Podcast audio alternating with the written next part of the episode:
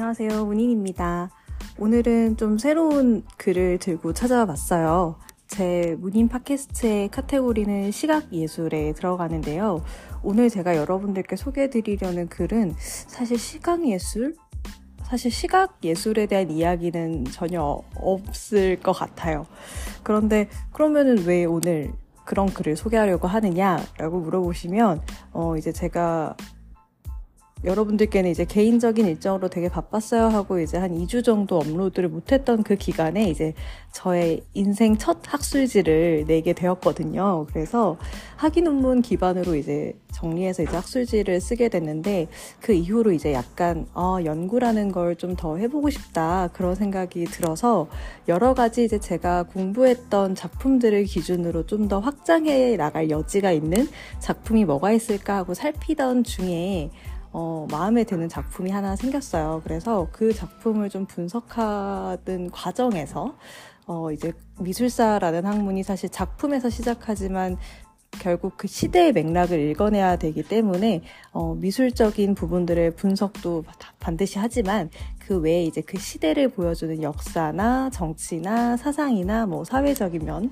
그리고 뭐 경제적인 상황까지 이제 여러 분야의 연구 성과들을 검토를 해야 하거든요. 그 시대를 연구한 그래서 이제 쭉 검토를 하던 중에 어, 제가 최근에 이제 성우 이익 이라는 인물한테 좀 꽂히게 됐어요. 제 논문이랑 좀 연결을 지을 만한 고리가 좀 있어 보여서. 어, 결론적으로 이제 최근에 검토를 마쳐 보니, 어, 제 논문으로 이제 이익과 제가 고른 작품을 연결짓기는 좀 어렵겠다라는 생각을 하기는 했습니다만, 그 과정에서 성우 이익이라는 인물이 어, 가르치고 있는 그런 이제 제자들에게 보여주는 이제 정치관념이라든지 사상적 방향 뭐 이런 것들이 어, 지금의 우리가 세상을 사는데도 꽤 많은 귀감이 되겠다라는 생각이 들더라고요. 그래서 음, 약간 지금 스포가 조금 됐는데 오늘 여러분들께 제가 소개해드리려는 글은 바로 이 성우 이익과 그 성우 학파에 대한 학풍과 정치적인 지향을 이제 쓴 사학과 논문이라고 할 수 있겠습니다. 근데 요거를 이제 원고를 그대로 다 이제 소개를 드리는 게 과연 맞나 이런 생각이 들어서 제가 한번 이제 밑줄을 치면서 공부를 하고 그리고 이제 오늘 다시 원고를 제가 한번 정리를 좀 해봤어요. 그래서 어 그래도 그럼에도 불구하고 약간은 횡설수설할 수도 있고 무슨 얘기지 이런 생각이 드실 수도 있는데 제가 한번 잘 차근차근 풀어내 볼 테니 저희 문인 팟캐스트를 들어주고 계시는 구독자분들께서도 어, 저와 함께 성우 이익의 그 학문관과 사상 세계에 한번 빠져보는 시간 가져보시면 어떨까 싶습니다.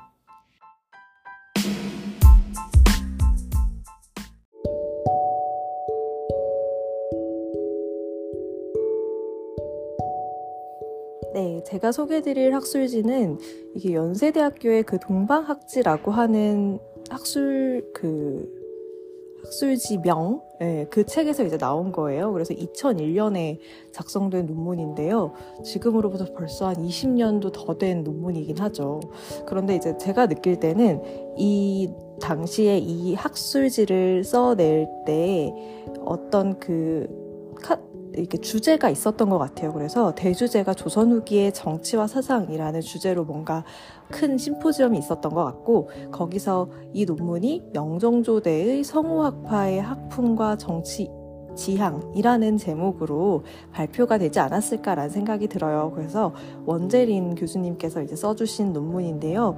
어, 선생님께서 마침 또 영종조대의 성우학파에 대해서 박사학위 논문을 쓰셨더라고요. 그래서 아마도 2001년에 선생님이 이 논문을 내시게 될 때는 박사학위 논문을 마치신 뒤에 이제 이 영종조대 성우학파의 이제 약간 대가로서 초청을 받아서 발표를 하셨던 게 아닐까 이제 그런 생각이 듭니다. 그래서 논문이 사실상 이제 선생님께서 쓰신 박사학위 논문은 어, 해안이었나? 라는 출판사에서 어, 박사학위 논문이 책으로 나와 있기는 해요. 그래서 그걸로도 접근하실 수 있는데 음, 저는 그 책에 약간 되게 초 이렇게 압축 버전? 그래서 정말 그 핵심만 딱 뽑아낸 에센스만 담긴 논문이 이 논문이 아닐까 그런 생각이 들어요. 사실 보통의 학술지 논문들 같은 경우에 30페이지 정도 내외로 이렇게 왔다 갔다 하는 편인데 이 논문은 그 심지어 이제 저는 미술사 전공자이기 때문에 도판이 들어가는 걸 감안해서 30페이지 정도 나와요. 근데 이 논문은 그림이 하나도 없는데도 52페이지나 되더라고요. 그래서 얼마나 선생님께서 이제 연구하셨던 바를 최대한 정말 압축해서 그리고 절대 빠지면 안 되는 내용들까지 얼마나 잘 녹여서 쓰셨을지에 대한 게 이 논문의 분량에서 느껴지는 부, 느껴집니다. 네. 그래서, 어, 사실 이거를 처음부터 이렇게 한숨에 쭉 다 저도 소개를 드리면 좋은데, 저도 오늘 이렇게 요약 정리를 다시 제 문장대로 해보다 보니, 아, 이게 꽤 50페이지를 요약 해서 이제 여러분께 소개를 한 방에 해드리는 게 쉬운 일이 아니더라고요. 제가 이 논문 읽을 때도 사실 이제 어, 사학과 논문은 이렇게 특히 또 2001년 논문이라서 이게 이렇게 중간에 한자가 되게 많이 섞여 있어요. 그래서 또 그 한자를 또 하나하나 사전에 검색하면서 이제 읽거든요. 그래서 시간이 좀 걸렸는데 저도 그래서 오늘은 어, 이 논문이 총 4개의 목차 장으로 구성되어 있습니다. 그래서 머릿말과 맺은말을 빼면 2장이 하나의 카테고리, 그리고 3장이 또 다른 하나의 카테고리로 나눠질 수 있는데요. 2장의 내용을 오늘은 먼저 소개를 드리고 다음 시간에 제가 3장의 내용을 소개 드리면서 이 글에 대해서 좀 마무리를 지어볼까 합니다. 어, 근데 2장에서도 충분히 제가 이제 느꼈던 와 하면서 이제 깨달음을 얻었던 영감을 받았던 어떤 포인트들이 있어요. 그래서 그런 부분들은 제가 또 약간의 제 나름의 어 이렇게 뭐랄까요 사족을 좀 더해서 한번 좀 진행을 해보도록 하겠습니다. 어, 다시 이제 이 원고에 대해서 정확하게 소개를 드리면 원재린 교수님께서 작성하신 논문이고요. 2001년도에 연세대학교에서 나온 동방학지에 수록된 논문입니다. 논문의 제목은 영정조대 성호학파의 학풍과 정치 이념, 아, 정치 지향. 이렇게 되어 있습니다. 그래서 차례는 크게 1장의 머릿말, 그리고 2장의 성호학파의 형성과 독이 일원적 학문관, 그리고 3장은 군주 도통론과 입법론의 정치 지향, 그리고 4장은 맺은 말 이렇게 진행이 되는데요. 오늘 저는 여러분들께 머릿말과 그리고 2장의 그 성악파의 형성 그리고 독이 이론적 학문관에 대해서 중점적으로 소개를 한번 드려보도록 하겠습니다.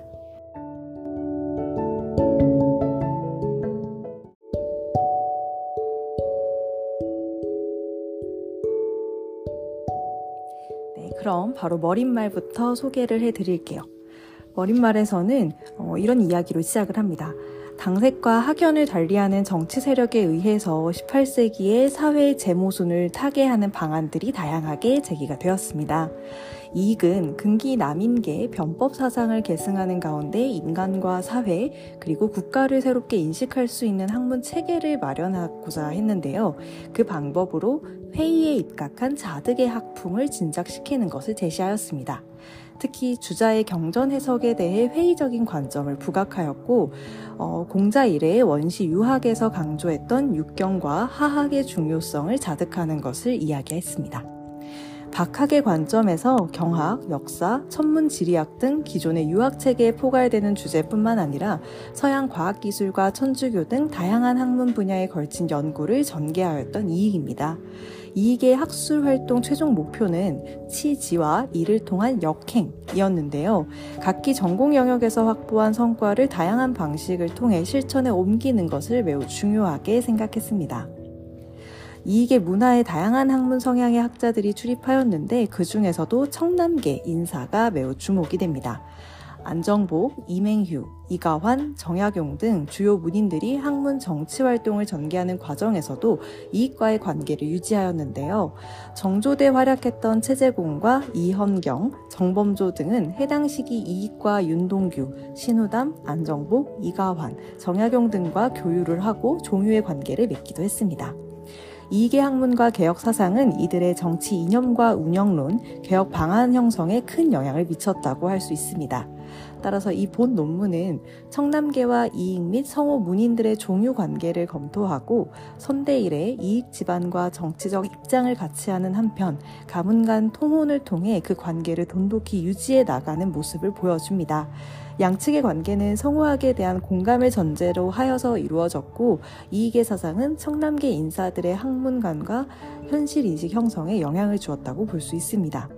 현실, 현실 사회 경장을 위해 마련된 이익의 정치론을 실무 관료로서 활약했던 청남계 인사들의 견해와 상호 비교하면서 본 연구를 시작해 보려고 합니다.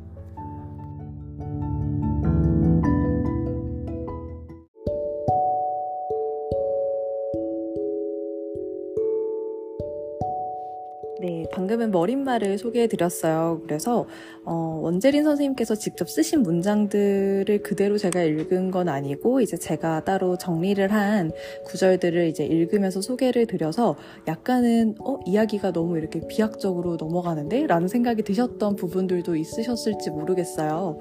그래서 몇 가지 이제 조금 제가 풀어서 이야기 드릴 만한 것들은 좀 풀어서 이야기 드려볼까 하는데요. 음, 우선은 이 18세기라고 하는 그 시대 상황에 대한 이야기를 잠깐 한번 해볼까 합니다.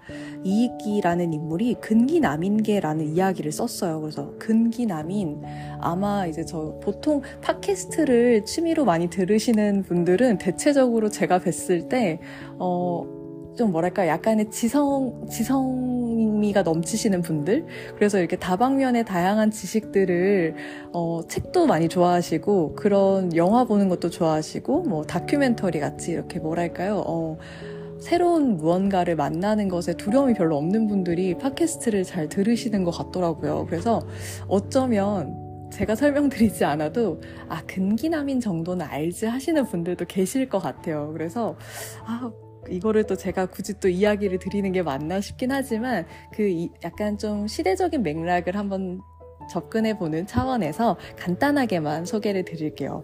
조선시대 붕당의 흐름은 아마 다들 익히 많이 아실 거예요. 그리고 남인 하면은, 어, 떠오르는 그 어떤 드라마 같은 게 있을 수도 있고요. 근데 이 드라마를 이야기 드리면 약간, 음? 너무 옛날 드라마 아니야? 하실 수도 있는데, 남인 하면 이제 떠오르는 대표적인 인물이 이제 장희빈, 그리고 이제 숙종, 그래서 뭐 이제 여인천하라든지 어 장옥정 사랑에 살단가 그게 이제 그나마 좀 그좀 그 좀 최근에 나온 그 남인 이야기를 담은 드라마이지 않을까요? 그 이후에 또 담 남인에 대한 이야기 그 여인천하 그 시즈 그 시기에 드라마가 뭐가 있었나 싶네요 갑자기. 예. 그래서 저는 사실 솔직하게 이야기 드리면 진짜 이 붕당에 대한 공부를 제대로 하기 전에 특히 이익을 이렇게 또 공부하기 전에는 그 당파의 흐름상 어 뭔가 남인은 되게 약간 얍삽한 느낌인 거예요. 그래서 이게 장희빈의 그, 그 한국 스토리들이 이제 너무 자극적이긴 했나 봐요. 그래서 뭔가 장희빈도 막 질투가 너무 많고 그리고 막 그 장희빈이 이 장희빈의 편을 들었던 당파가 남인이라고 하니까 뭔가 보면은 막 실수투성이에 막 욕심만 가득한 것 같고 이렇게 뭔가 묘사되기가 그렇게 보여져서 그리고 결국은 이제 그 환국 끝에 이제 서인이 정권을 장악하면서 이제 사실 남인은 이제 거의 축출이 되는 느낌이죠. 이게 17세기 이야기거든요.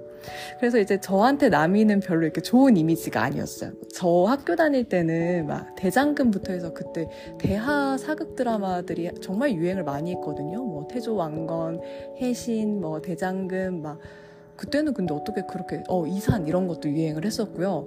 그런 드라마들이 그러니까 역사 드라마가 지금보다도 훨씬 많이 조금 되게 고증에 집중을 많이 한 그런 약간 정통 사극 느낌으로 많이 제작이 됐었어요. 그 시기에는. 지금으로서는 상상도 못할 작업이 아닐까? 그런 생각이 들어요. 요즘은 이제 사실 거의 쇼츠 이런 게 유행을 또 하니까 대하사극, 원래 드라마도 TV 앞에 앉아서 한 시간을 넘게 앉아서 봐야 되는데 대하사극 이런 거는 거의 50부작, 60부작 막 이렇게 가니까 얼마나 지금 생각하면 진짜 TV 앞에 엄청 오랫동안 다들 앉아서 봤던 것 같아요. 그걸로 약간 역사 덕후들도 그때 제 친구들 중에 많이 생겼던 것 같고 저도 약간 그런 정말 찜질방 가서 주말에 항상 드라마를 보고 막 이제 그랬던 기억이 저도 나는데 어쨌든 이제 남인의 스토리만 간단하게 소개를 좀 드리면 원래 붕당의 역사는 선조대 때부터 시작이 되죠. 그래서 이제 동인과 서인으로 붕당이 이제 나누어졌다가 아시죠 다들 이조전랑 자리에 누구를 앉히느냐로 처음에 이제 나눠졌다가 동인이 다시 이제 북인과 남인으로 나뉘게 되고 근데 또 북인이 이제 축출이 다 되죠. 그리고 서인은 이제 계속 서인의 원래 북인, 남인, 그리고 서인 이렇게 이제 전개, 전개가 되다가 광해군 때 이제 북인 그 중에서도 되게 강력하게 이제 어막 실천적인 그런 것들을 내세웠던 조식의 문화에 있었던 인물들이기 때문에 어, 우리는 단순히 공부만 하는 학자로서의 삶을 마칠 것이 아니라 이 공부한 것이 반드시 현실에도 도움을 주어야 하는 그래서 북인 계열의 대북 파 같은 경우에는 의병장들이 굉장히 많이 나왔어요. 그래서 이제 어, 광해군이 정권을 잡았을 때 대북파에서 조정에 많이 진출을 하게 되죠. 근데 이제 다들 아시는 것처럼 이제 광해군은 폐모살제와 같이 좀참 잘했는데 왜 그런 그런 짓을 얼마나 불안이 컸나 이런 이야기도 많이 하는데 그런 약간 좀 당시 유교 적인 그런 예법상 납득할 수 없는 그런 불충한 불효적인 모습들을 보여주면서 결국에 인조 반정이 일어나게 되죠. 그러면서 이제 북인은 사실 거의 그때 바로 다 아웃이 되었다고 볼 수 있고 남은 당 정, 당파가 이제 그러면은 서인과 남인이 되겠죠. 그래서 이제 그때 당시에 이제 인조는 서인과 함께 이제 쿵짝쿵짝 잘 지내면서 이제 여러 가지 뭐 군제 개혁도 하고 뭐 많은 것들을 이룩해 냅니다. 근데 다들 아시다시피 인조 때는 이제 만, 그 일이 생기죠. 호란이 일어나게 되죠. 그래서 호란 끝에 이제 사실, 어, 인조도 좀 비실비실하게, 어, 이렇게 새가 좀 나눠, 그 좀 약해지게 되고 서인도 이제 그렇게 지나가게 되는데 그 다음에 이제 효정이 올라오는데 효정 때 이제 처음 이제 그 서인과 남인의 갈등이 본격적으로 시작된다고 볼 수 있을 것 같아요. 이제 그때 예속 논쟁이 일어나면서 결국 효종은 어 자기 아버지의 상복 때 그러니까 즉위를 하자마자 아버지 상복 아버지가 돌아가셔서 본인이 즉위를 했잖아요. 그런데 자기 할머니가 상복을 그럼 몇 년을 입느냐로 이제 싸우기 시작했다가 나중에는 이제 어머니가 돌아가시고 그때 또 자기 할머니가 상복을 몇 년 입느냐로 싸우다가 결국 돌아가시는. 그래서 제2의 시작과 끝이 예송에서 예송으로 끝나세요. 그래서 정말 너무 마음이 아프지만 어쨌든 예송 왕인데 그때 이제 서인과 남인의 이제 대립이 나타나게 되고 첫 번째 예송, 음, 기해 예송일 거예요. 그래서 이 기해 예송, 기해 예송? 맞겠지? 네. 그 예송 때는 이제, 어, 서인의 그게 정해지죠. 1년복 입어야 된다고 한 이야기가 이제 정해지게 되죠. 그때 당시 이제 효종과 송시열의 관계가 되게 스승과 제자 관계였어서 엄청 가까웠다고 하더라고요. 그리고 이제 그 다음이 이제 갑술, 갑인, 갑인 예송, 기해 예송, 갑인 예송 이렇게 갔던 것 같은데 갑인 예송 때는 어, 그 남인, 남인이 어, 그, 남인의 이제 12개월 상복. 그때는 이제 9개월과 12개월이 이제 서로 대립을 했는데, 12개월의 상복이 채택이 되게 됩니다. 그러면서 결국 마지막에 정권을 잡게 된 당파는 바로 남인이라고 할 수 있겠죠. 그러면서, 네, 기해예송, 갑인예송. 그래서 남인의 기념복 1년이 채택이 되면서 최종적으로 남인이 집권을 하게 되는데, 이게 집권을 해서 이제 여, 이렇게 좀 힘이 커지면 북인도 임진왜란 때 이제 그 이제 활동을 하면서 어쨌든 집권당이었었거든요. 그러니까 이제 대북파와 소북파로 나뉘는데 이 남인도 어 현 현종 이후로 아 효종 다음에 현종이군요. 예. 네. 아 그럼 지금 예송이 현종의 문제입니다. 제가 계속 효종의 얘기라고 했죠. 어이구 네, 예송은 현종대의 일인데 어, 이 갑인 예송 끝으로 남인이 집권을 하면서 이제 그때 남인도 청남과 탕남으로 나뉘게 돼요. 아까 혹시 제가 이제 읽어드렸던 머릿말에서 청남계에 인사했던 단어가 기억나실지 모르겠어요. 이 청남계는 이제 예송에 적극적으로 참여를 했던 강경파 남인이라고 보시면 되고 탕남계는 예송에 조금 소극적으로 참여했던 좀 온건적인 인물들 그래서 이제 남, 그런 남인들을 이제 지칭하는 말인데, 이때 이제 청남과 탕남으로 나뉠 때 현종이 죽으면서 이제 아들이 이제 숙종이잖아요. 그래서 숙종한테 이제 그런, 어, 본인이 겪었던 예속 문제에 대해서 이제 약간의 팁이랄까요? 아니면 이렇게 유언을 남기게 되죠.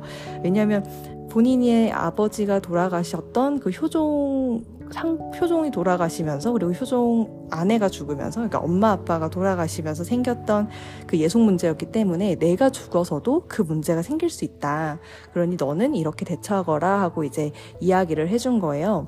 그래서 이제 숙종은 그럼 청남과 탕남 중에 누구를 손에 들어줬을까라고 했을 때 탕남의 손을 들어주게 됩니다. 왜냐하면 이제 당연히 이제 아버지 편을 들어주었던 청남의 손을 들어주는 게 맞, 맞지 않아? 라고 우리는 이제 생각할 수 있지만 저는 그렇게 이제 생각을 했는데 어, 숙종 입장에서는 그렇게 너무 강경하게 나오는 다, 당파도 부담스럽고 어느 정도는 약간 그 왕권의 어, 그리고 왕권과 신권의 조화가 좀 필요하다고 생각했던 것 같아요. 강해지는 신권을 좀 견제하기 위한 목적도 있었던 것 같고요. 그래서 이제 탕남을 이제 채택해서 이제 전국을 운영해 갑니다. 그래서 사실 환국으로 등장하는 17세기의 그 남이는 사실 탕남이 주로 어, 중심을 이뤘다고 볼 수 있어요. 그리고 네 차례 이제 환국 끝에 이제 저는 경기 갑신 이렇게 외웠었는데 경신왕국, 기사왕국, 갑술왕국, 신사왕국 이렇게 네 차례의 왕국 끝에 최종적으로 이제 신사왕국으로 어 소 그 남이는 사실 일찍이 어, 축출이 경신왕국에서 축출이 되죠. 그리고 이 경신왕국 때 서인이 집권하면서 노론과 소론으로 나뉘고 그러면서 이제 노론, 소론 그리고 남인 이렇게 계속 이제 반복을 하던 그 환국 의 과정 끝에 마지막인 신사왕국대에 이르면 이제 소론이 축출되고 당연히 남이는 이제 그 전에 이미 갑술왕국 때 완벽하게 아웃이 되고요. 그리고 신사왕국에서는 소론이 최종적으로 집권을 하는 모습, 아, 노론이 최종적으로 집권을 하는 모습을 보여줍니다. 그래서 참 아이러니하게도 경종의 경우에는 소론이 지지했던 왕인데 어, 그때 당시에 집권 여당이라고 할 만한 당파는 바로 노론이었다고 할 수 있죠. 지금 이 논문에서 다루고 있는 시기가 바로 18세기인데 영종조대예요. 경종이 또 건강이 안 좋아서 또 일찍 죽게 되지 않습니까? 그래서 이제 그 기간 동안에 그래도 짧은 기간이지만 어, 경종이 재위하던 중에 이제 두 번의 신축사화와 이민사화라는 게 일어나게 돼요. 그래서 이때는 노론과 소론의 대립이 이제 반복적으로 있다가 최종적으로 이제 소론이 어 이제 집권을 하게 되면서 어, 영조가 제, 어, 제위를 등극을 하게 되는데 이때 이제 노론이 영조를 지지했기 때문에 노론에서 이제 많이 어, 영조에게 막 그동안 우리가 경종 시야 때 너무 많이 고생을 했기 때문에 막 그런 것들을 좀 많이 개선해 주세요라고 이제 이야기를 막 하게 되죠. 그런데 이제 영조는 또 이제 워낙 딱 기준이 있었기 때문에 나는 탕평을 탕, 평을할 것이다. 이렇게 이야기를 합니다. 그런데 이제 그 사이에 이제 소론파에서 어, 좀 많이 뭐랄까 좀 반란을 일으킵니다. 이인자의 난이라든지 나주 괴서 사건이라든지 그런 일들이 일어나면서 영조 자체에서는 이제 좀 심경의 변화가 있었다고 볼 수 있고요. 궁극적으로 이제 그런 반란들을 진압하는 과정에서 소로는 또 다시 이제 세력이 약화가 되겠죠. 그러면서 노로는 자연스럽게 이제 영조와 함께 세력을 같이 키워나가는 모습들이 나오게 되는데요. 그러면서 이제 영조와 정조대 때는 영조 때 이미 그 사도세자 가 죽는 이모화변으로 벽파, 시파가 또 갈리게 되죠, 영조 때. 그러니까 이제 집권당이 이제 분화가 계속 일어나면서 결국은 파이가 점점 커지고 있는 거죠. 그래서 노론이 사실 거의 일당 전제처럼 자리를 잡고 있던 시기입니다. 지금 이 논문이 다루려고 하는 시기가. 그런데 그 시기에 남인에 대한 이야기를 다룬다라는 게 어떤 의미가 있을까 이런 생각이 드실 수 있어요. 근데 다행히 다행히도 아니면 조금 흥미롭게도 영조와 정조 모두 탕평을 논했기 때문에 그 시기에 노론이 계속해서 우세하게 어, 그 정계를 운영해 갔지만 왕 왕권 또한 약하지 않았던 시기긴 하잖아요. 그래서 어, 그런 신권으로 분리되는 노론 그리고 왕권 이 왕권을 바치는 다른 이제 노론과는 약간은 대척점에 서 있었던 다른 당파들이 이제 새롭게 결집을 하는 모습들이 나타난다고 할 수 있을 것 같아요. 그래서 음, 이 논문에서 이야기하는 그 성호 이익과 그 다음에 성호 학파에 해당하는 인물들이 보통 왕권의 강화를 굉장히 많이 주장하는 모습들이 나타나거든요.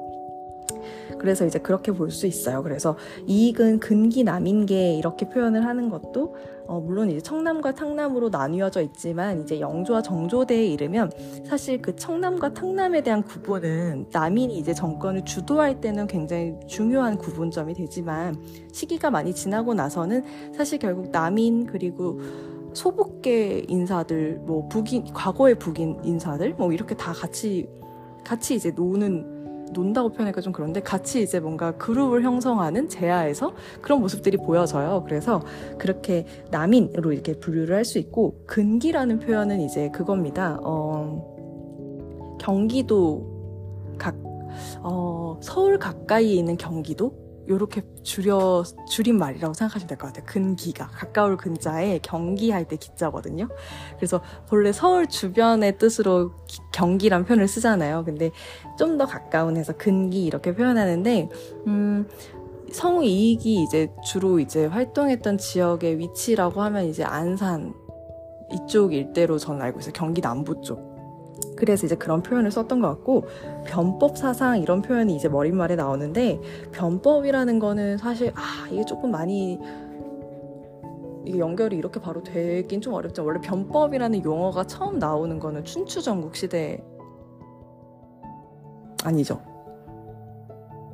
어, 위, 그, 하은주 다음에 춘추 전국이 나오고 그쵸 그리고 이제 진나라 한나라 이렇게 나오니까 춘추 전국이 맞네요. 춘추 전국 시대에 이제 공자 뭐뭐 뭐, 그쵸 공자 맹자 순자는 같은 유가고 그다음에 이제 뭐 도가의 노자와 뭐 그다음에 묵가 묵자 그리고 이제 법가의 뭐 한비자 이와 같은 인물들 쭉 나오는 제자백가가 나오던 그 시기에 음 이제 각 나라별로 이제 춘추 전국이 이제 뭐 춘추 오패와 전국 칠훈 그래서 뭐 그런 다섯 개의 나라 그리고 일곱 개의 나라 그래서 이제 중국 본토를 두고 이제 막 대립을 서로 하던 시기거든요. 그러니까 각 나라별로 이제 1등 목표 그리고 그 당시에 이제 학자들이 가졌던 1등 목표는 바로 부국 강병.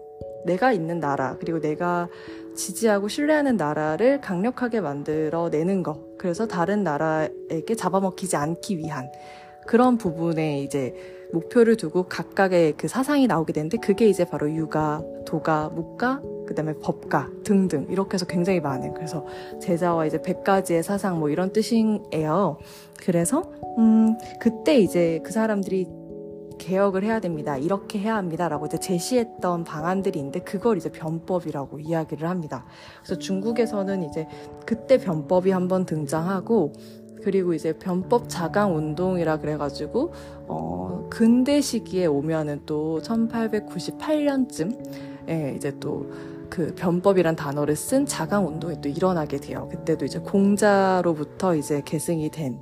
그래서 결국은 이제 그거죠. 어, 베이스는 부국 강병 그리고 치국 평천하 뭐 이런 것을 목표로 해서 이제 한 이제 어 사상이랄까요? 그렇게 볼 수 있는데 이익은 결국 근기 남인계의 병법 사상을 이제 주도적으로 이끌어갔던 인물이다.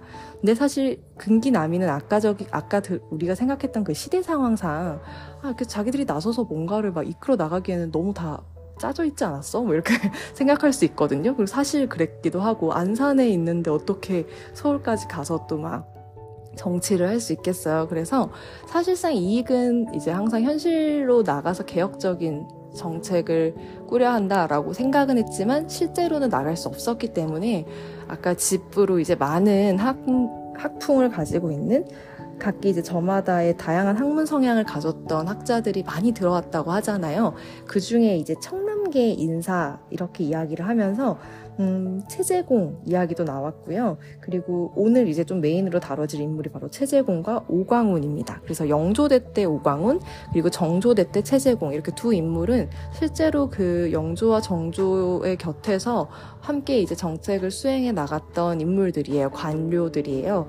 근데 이 두 사람이 이익과의 관계가 되게 분명하게 있었던 인물들이기 때문에 어찌하면 이익은 이제 직접적으로 정치에 개입하지는 않았지만 어, 자신이 가지고 있는 가치관이나 사상 그리고 이제 그 정치적 지향점 이런 것들이 오광훈이나 최재공 같은 인물들을 통해서 어, 간접적으로라도 그 현실 정치에 영향이 가, 닿게끔 노력을 굉장히 많이 했던 인물이라고 볼 수 있겠습니다. 그래서 사실 요 논문 자체가 어, 성우학파의 범주를 어디까지 우리가 볼 수 있느냐인 거죠. 그래서 이제 단순히 이익과 진짜 관련이 되는 남인계 인사에만 한정을 할 것인지 아니면 이익이 머물렀던 안산과 그 일대에 있었던 사람들에게만 한정을 할 것인지 그런 것들이 논의의 문제에 있었다면 어, 이게 사실 결국은 남인이든 뭐, 뭐 안산이든 이렇게 경계를 지어버리는 순간 이익이 주장했던 여러 가지 학문적 이야기들 그리고 중요한 가치들이 중앙 정계는 사실 닿지 못했다라는 결론으로 귀결될 수밖에 없잖아요. 그런데 이 논문은 이제 오광훈과 체제공과 같은 인물들을 이익과 연결 지음으로써 이익이 안산에서 이제 열심히 수련하고 공부하면서 이제 수행과 이런 것들을 통해서 닦았던 그런 학문관들이 실제로 정계 를 운영하는데도 많이 활용이 되었다라는 것을 보여주기 위한 논문이라는 것으로 보시면 되겠습니다. 그래서 오늘은 제가 여러분들께 2장의 성우학파의 형성과 독이 이론적 학문관 먼저 소개해 드려 보려고 해요. 이 부분은 이 성우학파가 과연 무엇인지, 그리고 이 사람들이 가지고 있었던 학문관이 뭘까, 독이 이론적이라는데 독이 이론이 뭐냐, 이런 것들에 대해서 이제 함께 파헤쳐 보는 시간을 가져보려고 합니다.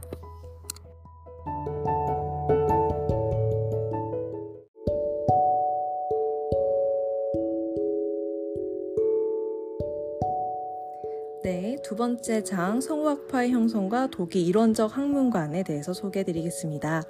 이 장은 다시 두 가지의 절로 또 나누어지는데요. 두 번, 첫 번째 절은 성우학파의 범주, 그래서 청남계와 성우 문인 간의 교유를 살펴보고요. 두 번째는 육경, 시무일치의 학풍과 형세론적 현실인식 이렇게 나누어서 전개가 됩니다. 그래서 저도 각각 이렇게 그 절로 끊어서 2장의 1절 먼저 살펴보고 그리고 나서 2장의 2절을 이어서 살펴보는 방식으로 또 소개를 드려볼게요. 먼저 2장의 1절 성우학파의 범주 청남계와 성우 문인 간의 교유입니다. 이익을 종주로 하여 형성된 성우학파의 면모를 살펴보면 대체로 근기 남인계 출신 문사들과 여주 이씨 일문으로 구성되어 있습니다. 근기 지방에 거주하며 토지 소유 문제에 관심이 많았고 이를 현재 연구가들은 경제 치용학으로 규정하기도 합니다. 대표적인 인물로는 오광훈과 최재공을 들 수 있습니다.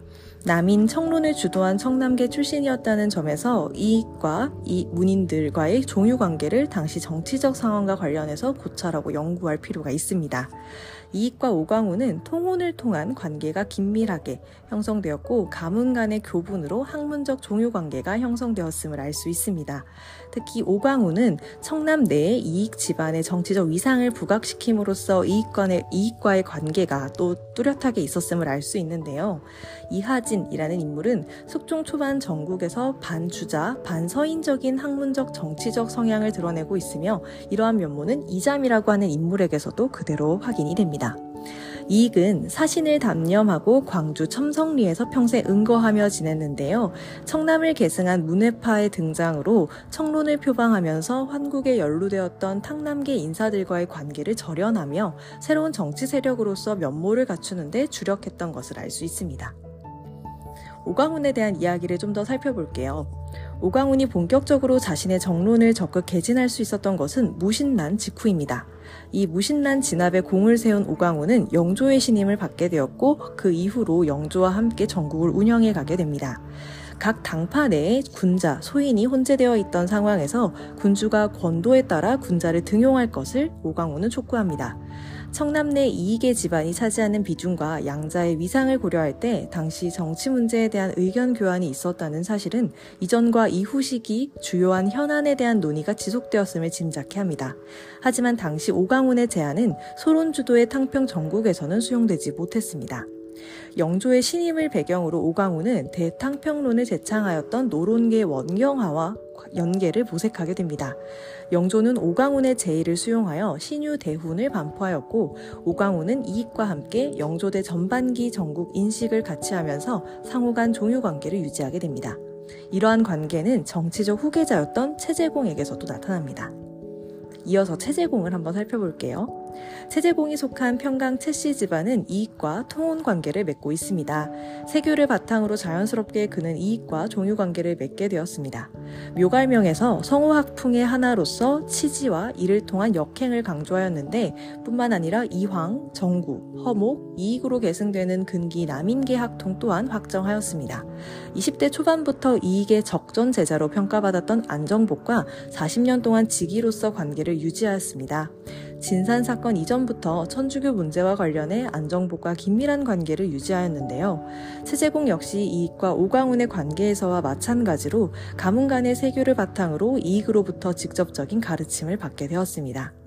결론적으로 영조대 오광운에 이어서 영조대 후반 정조대 본격 활동하였던 청남계 인사들에게서도 이익 및 성호 문인들과의 긴밀한 종요 관계가 확인이 됩니다.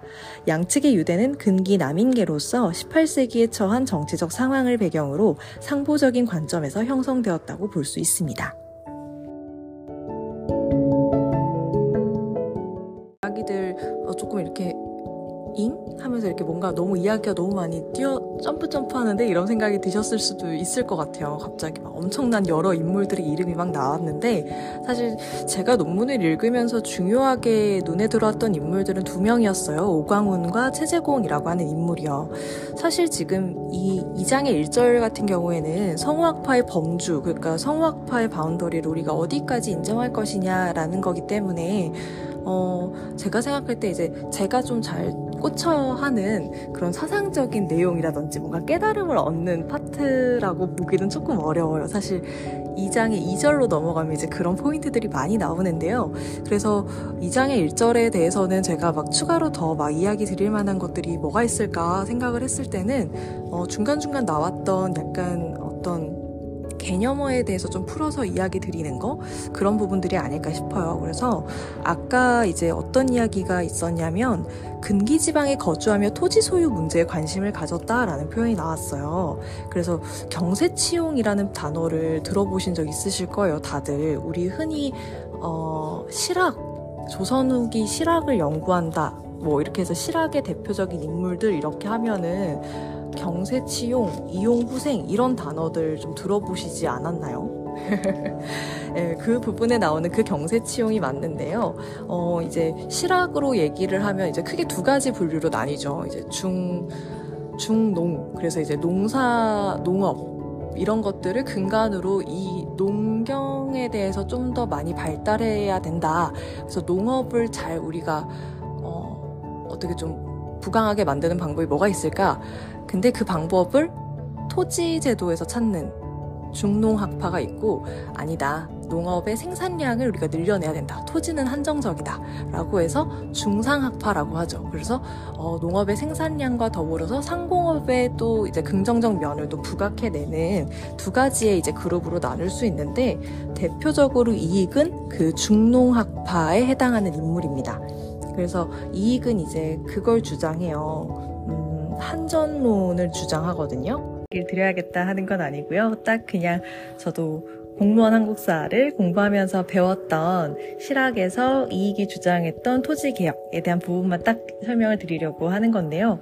어, 우선 이익이라는 인물은 그 돈과 화폐 경제에 대해서는 굉장히 부정적인 입장을 가지고 있었다고 해요. 그래서 그걸 패전론이라고도 부르기도 하는데요. 어, 우리가 지금 보려고 하는 그 토지 개혁 부분에 있어서는 이익은 영업전을 기반을 해서 이 영업전의 매매를 금지하는 한전론을 주장하게 됩니다. 아, 이게 무슨 얘기냐? 이 영업전이라고 하는 것이 길 영자에 일 업자를 써서 영업전이라고 하는 건데요.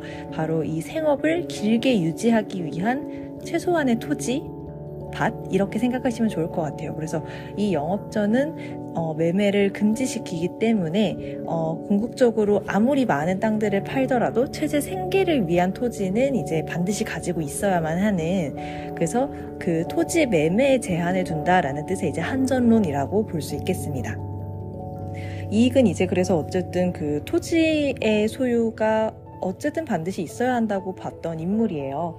그런 점에서 이제 경세 치용학파 그래서 중농학파 이렇게 분류가 되었다고 볼 수 있는데 사실 뭐 이거는 이제 그 공무원 한국사에서 이제 표현하는 방식이고 저도 꽤 공감을 많이 하는 부분인데요.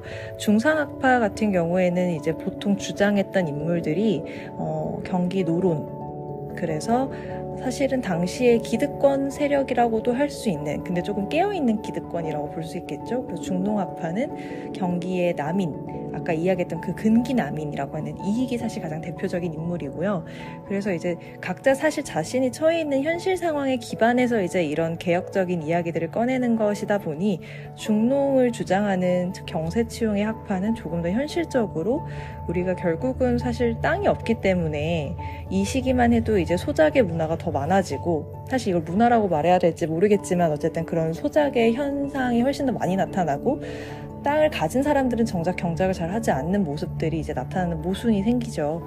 그래서 이제 그런 것들을 바로 옆에서 볼 수 있는 사람들이잖아요. 이 중농학파 학자들은. 그래서 이제 정말 경작을 하는 농민들에게 진짜 땅이 가야 된다라는 이야기를 한 것이고, 음, 좀 이제 조금 다른 맥락으로서 이제 이용 후생을 주장했던 중상학파의 학자들은 어 이제 사실 청으로 가서 이제 유학을 좀 나갔다 오고 이제 뭐 사신으로도 나갔다 오고 하다 보니까 청나라는 이미 시장 경제가 굉장히 많이 발달해 있는 상태였거든요. 그래서 충분히 부를 축적하는 방식은 꼭 반드시 농업에만 국한할 필요가 없다라는 생각을 하게 되는 거죠. 그래서 우리가 농사를 짓더라도 어떻게 하면은 한 땅에서 더 많은 것들을 생산하게 만들 것인가. 땅이라고 하는 건 결국 제한적인데 더 많이 생산하고 부를 더 많이 생산해내게 되면 결국은 다시 돌아 이렇게 좀 돈이 순환한다고 할까요? 그런 약간 보이지 않는 손처럼 애덤 스미스의 그래서 이런 순환 경제에 입각해서 이제 좀 더 많은 부를 만들어낼 수 있는 방식으로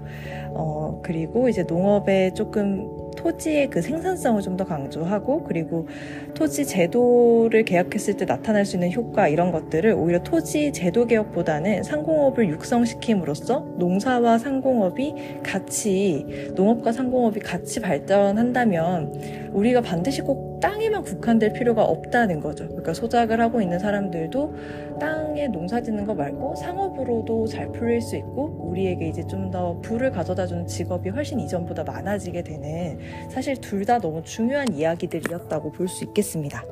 그런데 오늘 저희가 주목하고 있는 이 이익과 성우학파는 중농학파에 해당하는 인물들이었기 때문에 토지 소유 문제에 굉장히 관심을 많이 가졌다라는 점. 그리고 이제 또 하나 나오는 또 재미있는 이야기는 아까 여기 제가 서두에서 이야기 드렸던 청론을 표방하면서 한국에 연루되었던 탕남계 인사들과 관계를 절연하는 모습.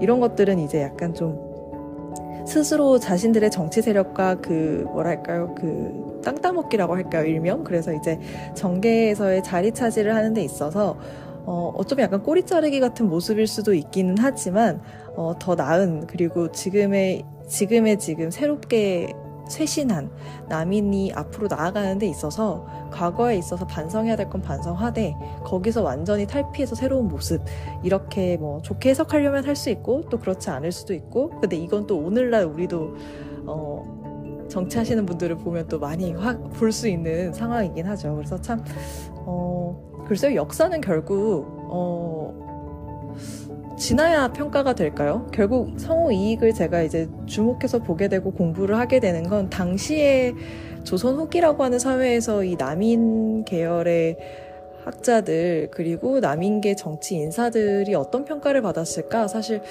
그 주된 평가는 어땠을까 잘 모르겠어요. 근데 이제 궁극적으로 우리가 한참 먼 시기에 이제 나와서 이들이 이제 눈에 그 당시에 보여졌던 것들과 그때는 보이지 않았던 것들을 우리가 결국 모두 종합해서 봤을 때, 어, 당시에는 조금 좀 맞지 않았을지언정 궁극적으로 이 사람들이 어떤 것들을 지향했는지에 대한 가장 근본적인 마음가짐이라든지 그런 사상적 태도라는 것들이 확인이 되잖아요. 결국은 좋은 나라를 만들기 위했던 부분이고, 근데 이제 그 과정에서 인간이란 또, 어, 또 실수라는 게 또 안 할 수 없죠. 그러니까 이제 탕남과도 같이 이제 그런 한국 정치, 한국의 과정 속에서 현실 정치랑 또 맞물리다 보면은 그런 또 실수들과 뭐 좋지 않은 일들이 일어나게 되는데, 어, 궁극적으로 우리가 지금 이렇게 이 학파 자체를 연구한다라는 것부터가 우리는 어쩌면 그들을 긍정적 시각으로 그리고 이들을 연구할 필요가 있다라고 이제 이해하고 본다는 거죠. 그래서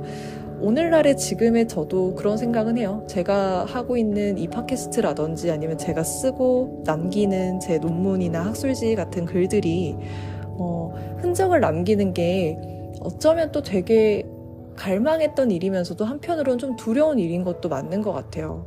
음, 구, 궁극적으로 지금은 요즘은 사실 이제 남기면 지우는 게 더 어려운 시대인 것 같거든요.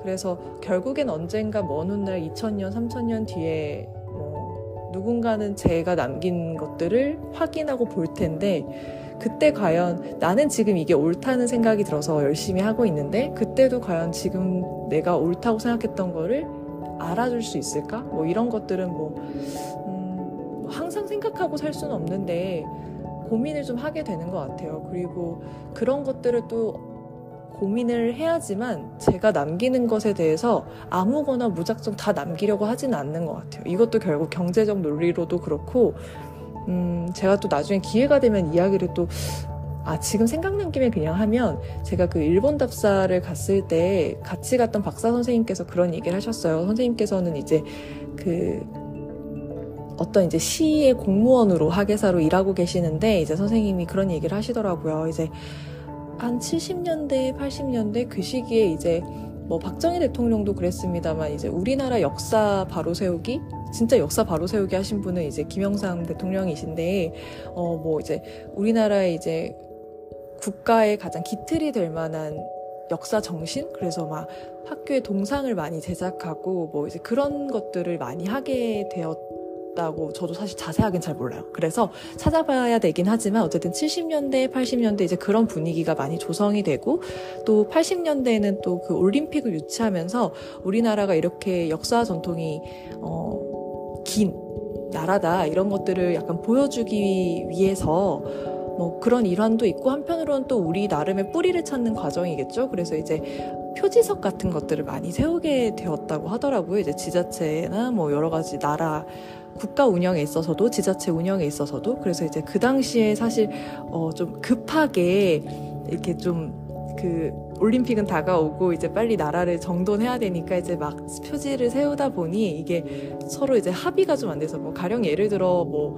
저가 저만 하더라도 제가 태어난 곳과 제가 대학을 나온 곳과 뭐 아니면은 제가 주로 활동했던 곳과 뭐 아니면 제가 일했던 곳 이렇게 치면 제가 머물렀던 지역만 해도 한 다섯 여섯 곳이 돼요.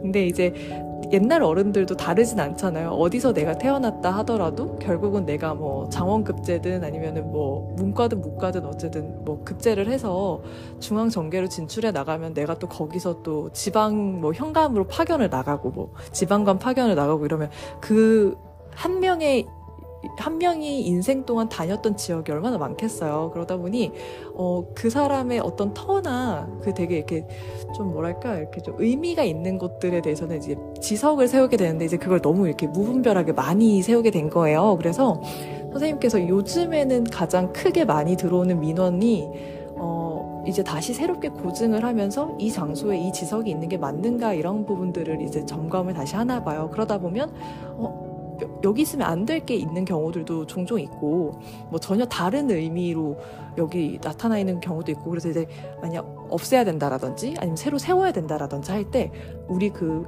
학교 다닐 때 님비 핀피 이런 거 들어보셨죠? 내 뭐 뒷마당에도 안 돼 이러면서 막 약간 혐오 시설 같은 거 절대 우리 지역에 못 오게 하고 막 우리 뭐 유치, 올림픽 유치, 무슨 경기장, 뭐, 지금은 한창 의대로 난리죠. 그래서 의대를 우리 지역에 세워야 된다, 뭐 이러면서 하는 그런 현상들처럼, 어, 좋았던 지석들? 그러니까 이게 실제로는 의미가 있는지 없는지는 더 이상 중요하지가 않은 거죠. 우리의 삶에서. 그래서 이제 이것도 사실 이거 다 내, 들은 말인데, 예를 들어 비유를 하자면 이제 관우라고 하는 관우가 우리 임진왜란 때 명대 명나라 장수들이 이제 파병을 와서 도와주잖아요. 그러면서 우리한테 요구를 해요. 관우 사당을 지어라. 그래서 지금 동묘라고 하는 그 지역이 그 관우의 사당을 지은 장소, 그 명대 명왕조 명황실에서 요청했던 곳으로 제가 알고 있어요. 그래서 이제 그런 식으로 이제 약간 장수들은 무장의 장수들은 약간 그 부와도 좀 연결이 잘 되나 봐요. 그래서 관우가 재물의 신으로도 좀 숭상이 되기도 하나 봐요. 그래서 어, 우리나라에서는 대표적으로 이순신이 약간 그렇게도 어, 우리에게 큰 의미가 있다고 하더라고요. 우리가 생각하는 그런 무공을 세우신 것 말고도. 근데 예를 들어 실제로 이순신 장군과 전혀 관련 없는 곳에 이제 지석이 세워진 거예요. 실수, 실수로 세워졌겠죠? 실수로 세워졌다고 치면 어, 이제 어, 그거 사실 음, 어, 이제는 실제로 역사적 맥락으로 고증했을 때 이제 오, 잘못된 거니까 이제 후대의 오해를 사면 안 되잖아요. 그 지석이 또 그냥 뭐 이렇게 비석만 하나 딱 세운 게 아니라 이제 뭔가 막 어떤 의미를 담아서 세운 거니까 그래서 아 이제 서울 어뭐 예를 들어 이제 지자체에서 이제 아 이런 것들은 좀 이제 좀 정리를 하거나 하면서 이제 뭔가 이렇게 정책적으로 결정을 내린다고 치면 어 이제 어 주민들 입장에서는 좀 당황스러운 거죠. 아 그동안 우리는 이 지석을 하나 믿고 사실 약간 사람 마음이라는 게 뭐든지 내 주변에 있으면 그게 약간 우연을 운명처럼 받아들이고 싶은 순간들이 있죠. 저도 제 삶에 그런 게 참 많거든요. 그래서 사실 믿으면 믿는 대로 되는 것도 맞다고 전 생각을 해요. 그래서 이제 예를 들어 그런 이순신 지석 옆에서 장사를 해야겠다고 마음을 먹으신 분들이 갑자기 이 지석이 원래 고증으로 보니까 옳지 않다고 하더라. 그래서 우리가 이걸 없애려고 한다라고 하면 얼마나 당황스럽겠어요. 그러니까 이게 이제 단순하게 그냥 지, 이게 세월 당시에는 쉽게 세워졌던 것들이 고증에 의해서 이제 다시 옳고 그름을 따지게 될 때는 이제 그때 세웠던 것만큼 쉽게 제거를 한다든지 이렇게 마음대로 이전하는 게 생각보다 쉽지 않다라는 거예요. 그래서 저도 어, 이 이야기를 저희 박사 선생님께 들으면서 진짜 공감이 됐어요. 선생님들이 난처하실 그러니까 그런 국가의 입장과 그리고 이제 그, 그 지역 일대에서 이제 먹고 살면서 생계를 유지하는 상인들의 입장이 사실 다 이해가 되는 거예요. 그러면 과연 우리는 뭐가 더 옳다고 말을 할 수 있을까? 계속 숙제겠죠? 저도 참 고민이 됐던 얘기인데요, 들으면서. 물론 저는 선생님들께서 일하시기 좀 더 편하면 참 좋겠어요. 뭐 이런 얘기를 하면서 급하게 마무리를 지었던 것 같은데, 진짜 제가 만약에 뭐, 저는 사실 아예 제 3자이기 때문에 그 지역과도 관계가 없고 뭐 그 상인분과도 관계가 없기 때문에 제 3자 입장에서는 사실 한 귀로 듣고 흘리게 되겠지만 궁극적으로 그 문제의 당사자들은 어찌됐든 어떻게든 결론이 나서 해결이 돼야 될 부분인 건 맞잖아요. 그러니까 굉장히 치열해지는 문제겠다. 그래서 그때 저희가 내렸던 결론은 그거였어요. 뭐 옳다 그르다 이런 게 아니라 어떤 기록이든 흔적을 남길 때 정말 정말 우리가 심사숙고해야 될 필요가 있다. 특히나 이제 선생님들도 저도 뭐 이제 연구를 하고 그래서 이제 글을 쓰고 그게 기록으로 결국 계속 남는 작업을 하는데 우리가 남기는 그 어떠한 글들도 의미 있고 내 스스로가 필요하다고 생각되는 글들만 남겨야 되지 막 일단 뭐 그냥 썼으니까 뭐 남겨 막 이런 것들에 대해서는 우리가 한번 다시 생각해 볼 필요가 있다는 얘기를 하셨어요. 그래서 저도 거기에 되게 공감을 많이 했어요. 한때는 막 좀 나도 뭔가를 남겨봐야겠다 그런 생각에 그냥 이것저것 좀뭐 뭐 괜찮다 뭐 안 괜찮다 판단 없이 그냥 내가 경험했으니까 남겨봐야지 하면서 막 썼다가 어, 제 스스로 이제는 좀 한번 생각해 보게 됐어요. 이 글이나 아니면 지금 말하고 있는 이 팟캐스트의 컨텐츠나 내가 이걸 남김으로써 음, 미치는 영향 같은 것들 엄청 뭐 크게 미치진 않겠죠. 근데 이제 좀 넓게 생각을 해보는 거죠. 미래에 내가 남긴 게 제거하는데 오히려 또 방해가 되면 어떡하나.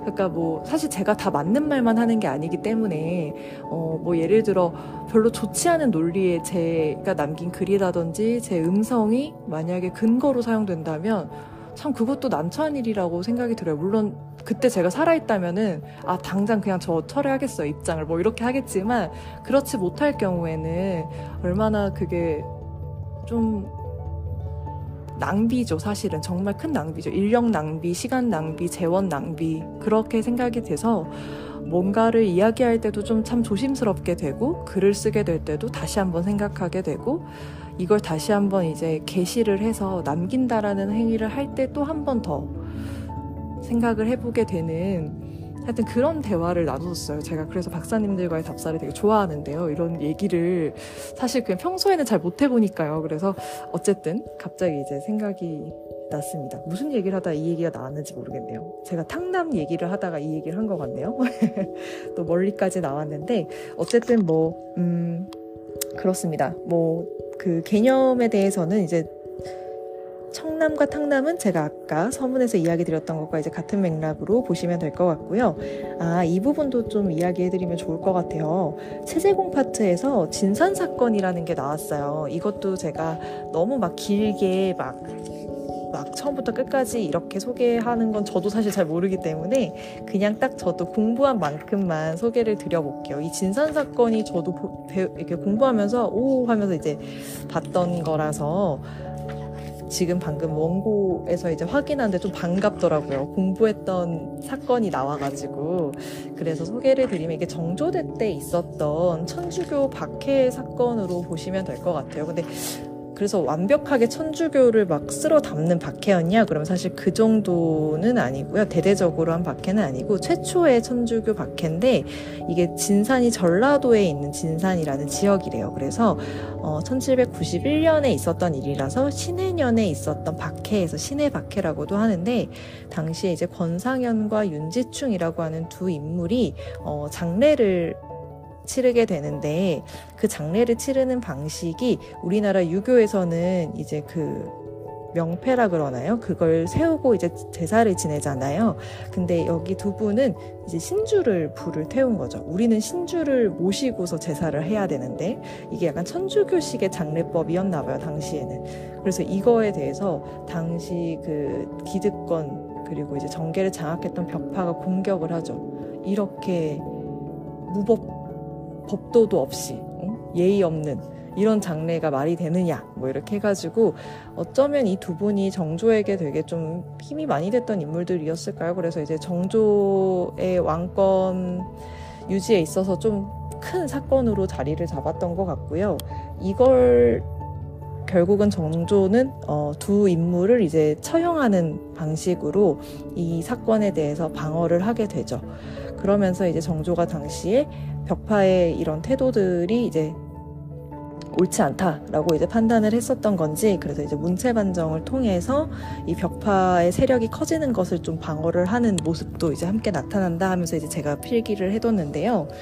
음, 이 진산 사건이 결국 천주교 박해 의 첫 번째 사건이다 보니까 이 천주교 문제에 대해서는 어, 동사 안정복 선생이 또 남긴 글이 있어요. 그래서 음, 천주교 안정복 선생이 쓴 천주 천 천학 천학 문답이라는 책인 걸로 제가 아는데 어 이익이 또 이익도 사실 그래요. 이 천주교라고 하는 이 새로운 종교를 보는 데 있어서 두 가지 관점이에요. 이게 종교로서 그 서교로서는 좀 배척을 하는데 왜냐면 우리나라에도 유교, 불교, 도교 뭐 여러 가지 미 이렇게 좀 뭐랄까요 따르고 있던 종교들이 많다 보니까 이 서교는 사실 네, 천주교라고 하는 건 이제 그 동아시아에서 그동안 많이 믿어왔던 유불도랑은 또 좀 결이 많이 다른 종교니까요. 그래서 어, 이게 종교로서는 사실 잘 모르겠다. 약간은 배척하는 태도가 보이는데 이 천주교 그 선교사라고 하죠. 이 선교사들이 그때 당시에 포교를 하는 방법이 그 서양에서의 기술이랑 그다음에 이제 새로운 역법 천문화 이런 것들을 소개하면서 천주교로 포교를 하거든요. 이익이 그래서 이제 그걸 구분해서 보게 되죠. 천주교라고 하는 종교와 이 사람들이 소개해주는 그 어, 서학이라고 하는 그 개념들, 그러니까 이제 뭐 학문이죠. 뭐 천주학이라든지, 아, 천주학이 아니라 그 뭐 지리학이라든지 아니면은 천문학이라든지 아니면 역법이라든지 이런 것들을 나눠서 봤을 때 종교로서는 사실 잘 모르겠는데 종교로서는 사실 좀 별론 것 같은데 이들이 가지고 오는 학문은 우리가 유용하게 쓸 곳이 분명히 있는 것 같다. 그래서 이들이 주는 학문은 우리가 배울 필요가 있다. 이렇게 이야기를 해요. 아 저는 이런 부분들을 어, 구별해서 이해하는 방식도 저 제가 좀 없어서 그런가 진짜 필요한 것 같아요. 그래서 뭐든지 우리는 약간 일단 하나의 문화가 뭔가 들어오면 이것 자체를 그냥 그 덩어리로서 일단은 호불호가 딱 먼저 생기게 되잖아요. 인간이라면 저도 천주교라고 하는 눈 파랗고 노란 머리에 누군가 들어와서 성교를 할 때 아, 일단 너무 낯서니까 그냥 싫을 것 같아요. 근데 낯설, 낯설고 불편하고 싫지만 그래도 뭔가 한번 들여다 보아야 될 가치가 있을지도 몰라. 라고 하는 그런 생각? 그리고 그 행동? 그래서 잘 들여다 보니까, 아, 우리가 싫은 건 이거고, 근데 이걸 빼고 나머지는 싫다고 배척하기에는 우리한테 유용하다. 그러면은 우리가 기꺼이 이건 한번 들여다볼 필요가 있지. 하는 그 용기가 저는 이익 선생님한테 있었다고 생각해요. 그래서 제가 이익 선생님한테 빠지게 된 이유도 이제 그겁니다. 그래서 아 멋지다 이런 생각을 했던 것 같아요. 네, 그래서 우선은 2장의 1절은 이렇게 마무리를 하고요. 2장의 2절 또 바로 이어서 진행해 보도록 하겠습니다.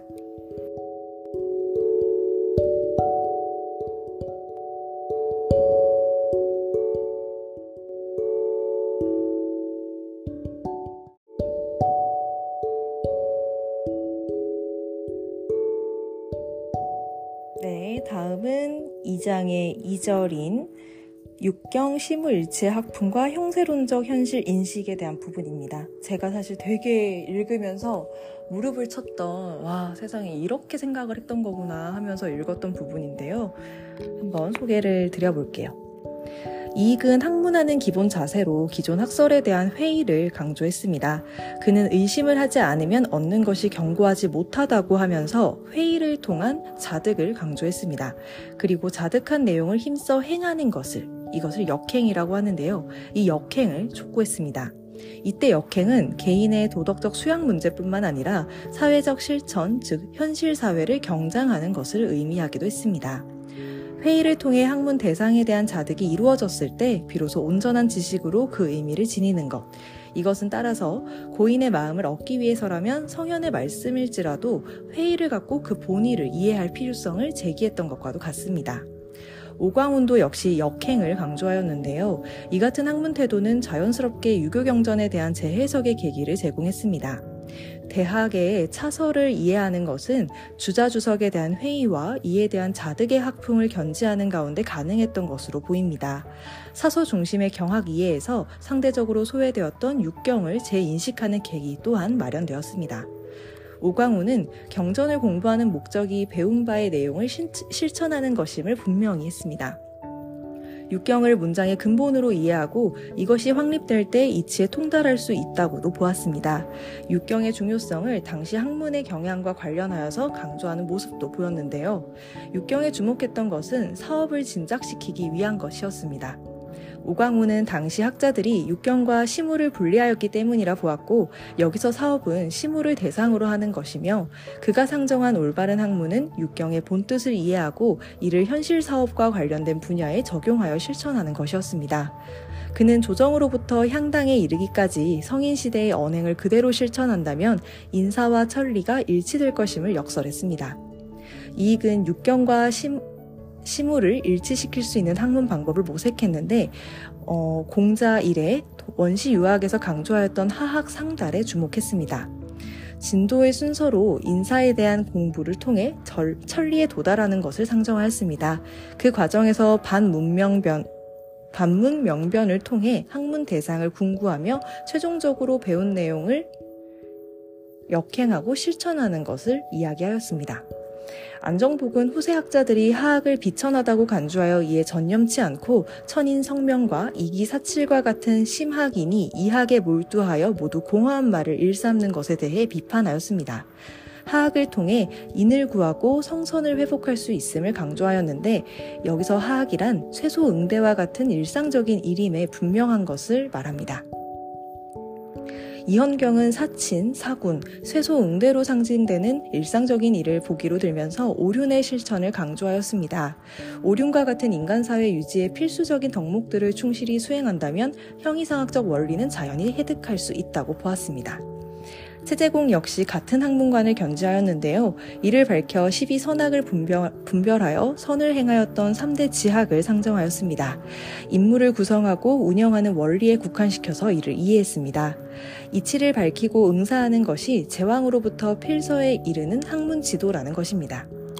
이익은 육경 시무일치를 모색하는 가운데 이를 구현할 수 있는 학문 방법으로 하학상달에 주목했습니다. 하학은 인사와 관련된 것으로서 쉽게 그 원리를 체득하여 역행할 수 있으며 이를 통해 자연스럽게 천리를 깨달을 수 있는 장점을 지닌 것이라고 합니다. 인사에 대한 실천을 통해 천리로 표상되는 인간의 착한 본성을 회복하는 것이죠. 그러나 이때 생기는 문제가 있습니다. 하악을 통한 성선 회복의 노력을 개인의 수양 문제로만 국한시켜서 이해할 것인지 아니면 이를 제도적으로 보장해 줄 수 있는 문물 제도의 정비로까지 확대하여 이해할 것인지에 대한 문제입니다. 독이 분리적 학문관에 입각하여 3대의 도실현을 우선하는 방식과 독이 일원적 학문관에 입각하여 3대의 도기를 함께 실현하려는 방식으로 나뉜다고 볼 수 있는데요. 금기 남인, 근기 남인계는 독이 일원의 관점에서 기에 해당하는 3대 법제의 실현을 통한 민산의 보장을 촉구하고 토지 소유의 균등화와 공유화를 목표로 한 정전제의 시행과 이에 따른 민의 재생산 기반 확보를 굉장히 강조했습니다. 오광우는 하악을 통한 성선 회복을 위해 도덕적 수양은, 수양 문제는 물론 민인의 사회 경제적 여건을 제도적으로 보장해 줄 수 있는 국가 운영 체제 실현에도 관심을 가졌습니다. 역사적으로 상고해 볼 때 3대 문물 제도가 성인에게 온전히 전승되면 별 문제가 없지만 현실적으로 걸, 주와 같은 혼군이 등장하여 그것이 붕괴되는 사태가 발생하면 이게 이제 즉 예로 들면 형세에 따른 전국 변화가 사례가 될 텐데요. 그럴 경우에는 3대 문물 제도가 온전히 전승되지 못할 때 문제가 발생한다는 것이죠. 형세를 중시해서 인식하는 것은 이익을 포함한 청남계 인사들에게서도 공통되게 나타나고 있습니다. 이익은 고금의 흥망성쇠는 시세에 나아가는 바에 의해 이루어지는 것이라고 보았는데요. 이건 다시 말해 형세 변화에 인간이 능동적으로 대응해야 한다는 이야기입니다. 군자에게는 달리 이순세의 책무가 부여 되는데 태왕과 공자가 이를 잘 수행하였다고 합니다. 즉 이들은 공도를 지향하면서도 그 시세에 따라 각각 오랑캐인 훈족과 노대부 이씨를 섬겼던 것입니다. 형세를 고려하여 현상을 이해해야 할 때 불가피하게도 보편적인 윤리 규범까지도 유보되는 상황이 전개될 수 있다는 것입니다. 오광우는 세를 헤아려 충의를 실현한 사례로 공자를 들고 있습니다. 형세를 고려하여 3대의 유죄를 실현할 수 없는 상황이라면 3대 고제에 집착할 것이 아니라 순천시 이통세변에 따라 3대 법제에 관철된 공, 즉 안민, 보민을 이룬 제도를 선택하였던 것입니다. 이건 다시 말해서 형식의 고수에 집착하지 않고 근본적인 그 내용과 의미, 핵심, 요지를 파악하여서 시세에 맞게 변용하는 자세를 이야기하는 거라고 볼 수 있습니다. 현실 세계에서는 새의 경중과 완급에 따라 변고가 일어날 수도 있고 이에 따라 그 득실이 달라질 수 있기 때문에 본건이나 군현제 중 한 가지 예로서 제도의 득실을 논증할 수 없다는 건데요. 이건 다시 말해 3대 실현을 목표로 상정하면서도 형세 변화를 고려해야 된다는 뜻입니다. 청남 내 오광훈 계열의 인사들은 외적인 면모에서 뿐만 아니라 내적으로 학파로 규정할 수 있는 공통의 학문관과 현실 인식을 공유하고 있습니다. 따라서 이들을 성우학파의 범주에 충분히 보관할 수 있다고 봅니다.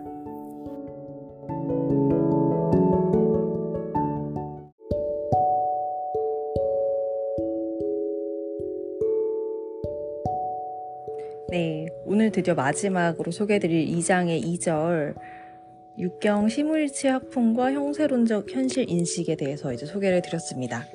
어, 이 논문에서 앞에 머릿말에서도 이야기했던 것처럼 이 성호 학파라고 하는 범주를 어디까지 설정할 것인가가 이제 첫 번째 어, 문제 의식이었고요. 그래서 이제 선생님께서는 음, 앞에 1절에서는 이제 서로 통혼, 결혼을 하면서 가문끼리 이제 결속을 맺고 그리고 이제 이익과 직간접적으로 이익에 이제 주변 문인들까지 포함해서 직간접적으로 교류를 맺는 방식에서 서로 이제 연결고리가 있음을 밝혀내고 두 번째는 어, 이익이 가지고 있었던 음, 학문관이라든지 정치적인 태도 이런 것들이 비슷하게 나타나는 것까지 확인을 하면서 궁극적으로 오광훈과 최재공이라고 하는 인물들까지도 전부 다 성호학파의 범주 안에 들어올 수 있다라는 얘기를 하고 있습니다.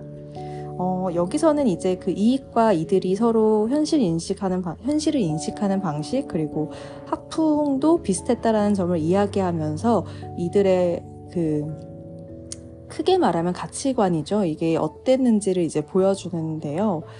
어, 참 살면서 저도 참 많이 필요한 자세인 것 같아요. 그첫 번째가 이제 기본 학문에 대한 자세가 회의를 통한 자득이에요. 여기서의 회의는 아, 정말 나 너무 회의감 들어. 이렇게 할 때 그 회의자거든요. 그래서 뭔가 나는 이게 되게 맞다고 생각했는데 내가 생각한 것과 너무 다른 방향으로 전개될 때 느껴지는 약간의 배신감 같은 느낌이랄까요?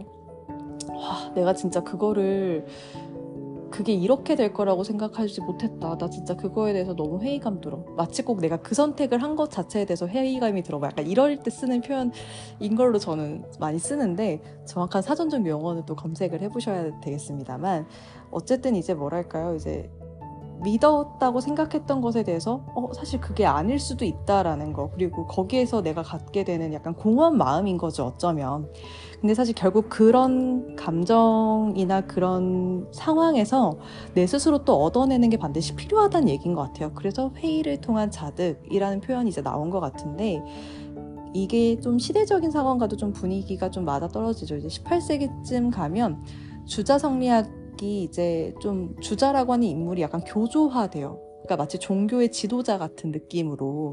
그래서 어, 과거에는 그냥 주희라고 하는 우리 선인 선대 학자가 어, 열심히 이제 그 유학의 여러 가지 책들을 잘 정리해서 뭐 사서 집주 그런 것들을 이제 편찬해 냈다. 근데 이제 원래는 오경 사서 오경이 이제 메인 책인데 유학에.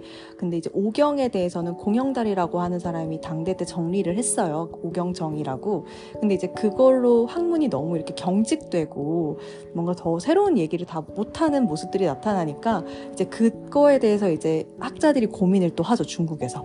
그리고 이제 여러 학자들이 뭐 태극설부터 해서 쭉 이야기를 꺼내는데 이기론도 그때 나오고요. 근데 이 이야기들을 전부 다 이제 집대성해서 하나로 딱 엮어낸 사람이 바로 주희입니다. 그래서 사서 집주를 얘기하면서 오경보다 사서가 더 중요하다. 그때는 오경을 너무 많이 이제 사람들이 읽고 하니까.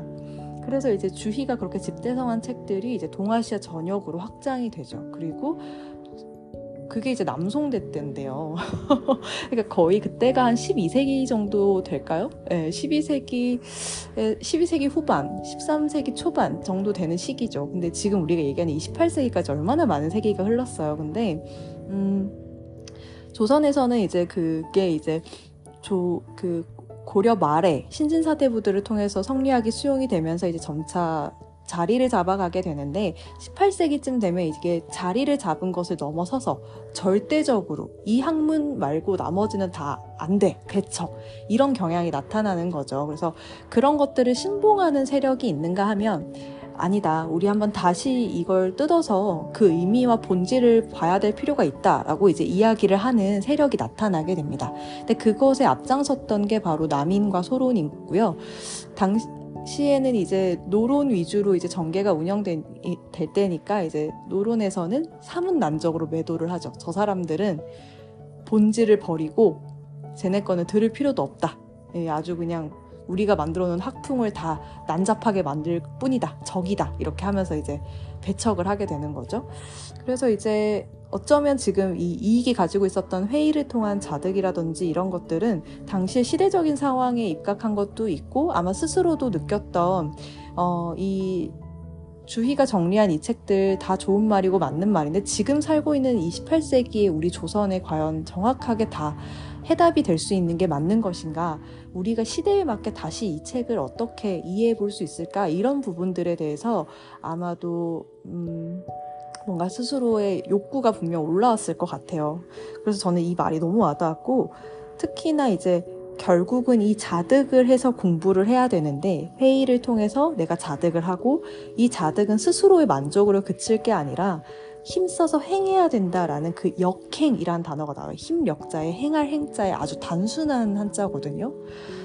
그래서 이게 결국은 가장 그 뭐랄까요, 어, 맨 처음에 유교니, 뭐 유간이, 도간이, 뭐 묵간이, 뭐 이렇게 쭉 얘기했던 그 제자백가는 가장 기초되는 아이디어는 부국강병이라고 했던 것처럼 어, 사실은 이제 그 본질에서 많이 벗어나게 되는 거죠. 지금 뒤로 가면서 이제 이야기를 하는데, 음, 그런 얘기가 나왔죠. 좀 뭐라 그럴까 안정복이 말하기를 이제 후세의 학자들은 천인성명, 이기사칠과 같이 이제 심학, 마음심자의 학문학자를 쓰는 그런 심학 그리고 이학, 그 이치 할 때 그 이칠 이자를 쓰는 그 이학 이런 것들에 몰두하는 그래서 굉장히 공허한 말들만 늘어놓고 있다 이렇게 비판을 했다고 해요. 그렇죠. 이게 결국은 태극설 그리고 이기론 이런 것들을 집대성한 그 주희의 이야기는 결국 그 당시에 너무 경직되어 있던 그 유교 유하, 유교 학문 그것에 대해서 이제 비판하려고 나온 책인데 어 그때 당시에는 옳았을지라도 지금 형세가 많이 바뀌고 시대가 바뀌었을 때는 어 이제 또 다시 한번 그걸 점검해 볼 필요가 있죠. 마치 정반합이 순환해야 되는 것처럼. 음 그래서 이제 뭐랄까 이게 교조화되는 순간 약간 성역이 만들어지는 것 같고 주자가 이야기한 것은 절대적으로 진리니까 그것에 대해서 이제 반대에 뭔가 각주를 단다든지 이렇게 하면 안 된다. 약간 토를 달면 안 되는 거죠. 그냥 그거 자체를 수용해야 되는 거죠. 근데 사실 주자가 이야기하는 게 틀린 건 아닌데 우리 시대에 바로 적용하기에는 미스가 나는 건 분명히 있을 수 있는 거잖아요. 근데 이제 그것조차 이제 용납하지 않는 그런 이게 약간 세력과 또 묶여서 가니까 그런 것도 있겠죠. 그 당시에 그 정치 세력들과. 그래서 뭐, 그래서 뭐 하여튼 그랬던 것 같아요. 그래서 이제 이익이 하는 이야기는 역행. 그냥 우리가 단순히 학문을 해서 우리 스스로 만족할 게 아니라 주희의 이야기를 그래 따, 오케이. 주희의 이야기가 맞다고 하더라도 그게 현실적으로 적용될 수 있는 것에 대해서 너희가 적극적으로 힘을 쓴다면 오케이 해줄 수 있다. 근데 사실 역행을 하지 않는 거 아닌가? 라는 제기를 안정보게 하는 거죠. 맨날 너희 뭐 이기론만 얘기하고 맨날 그런 뭐 이렇게 성선설 뭐 이런 이야기만 하고 막 사단 칠정에 대한 얘기만 하고 그 너무 공허하다 이런 얘기를 하는 거죠. 그러면서 이제 사실 성리학이 아닌 다른 학문에 대한 조금 유연한 태도들이 그러해서 나오는 것 같아요. 아까 천주교를 대할 때도 종교와 학문으로서 그걸 구분짓고 인식하는 방식이라든지 이런 것들이 그리고 여기서도 어, 유교, 유가, 유학의 그 틀 안에서 벗어나면 안 되다 보니까 사서 집주라 그래서 결국 주희는 사서에 되게 주목을 했거든요. 노나워, 맹자, 대학, 중용 이렇게 네 가지의 책인데요. 근데 사서 말고 그럼 과거에 오경이라고 했던 게 이제 이때는 경이 하나 더 추가돼서 육경이 된 거예요. 그럼 이 육경에 대해서는 우리가 왜 보지 않았을까? 그러면서 경전을 배우는 목적이 결국 내용의 실천이기 때문에 육경에서는 이제 가장 기초적인 문장들이 나오잖아요. 그래서 이 문장들을 근본적으로 이해를 하고 내가 이거 스스로를 확립시켜낼 때 내 스스로 자득으로 그때 우리는 통달했다고 말할 수 있다 이렇게 보는 거죠. 그리고 반드시 통달한 그 반은 시무를 대상으로 하는 그 사업을 진작시키는 데에 사용되어야 한다. 그런 이야기를 합니다. 그래서 이제 하학 상달이라고 하는 개념의 이익이 굉장히 주목했다라는 점도 이제 언급이 되고요.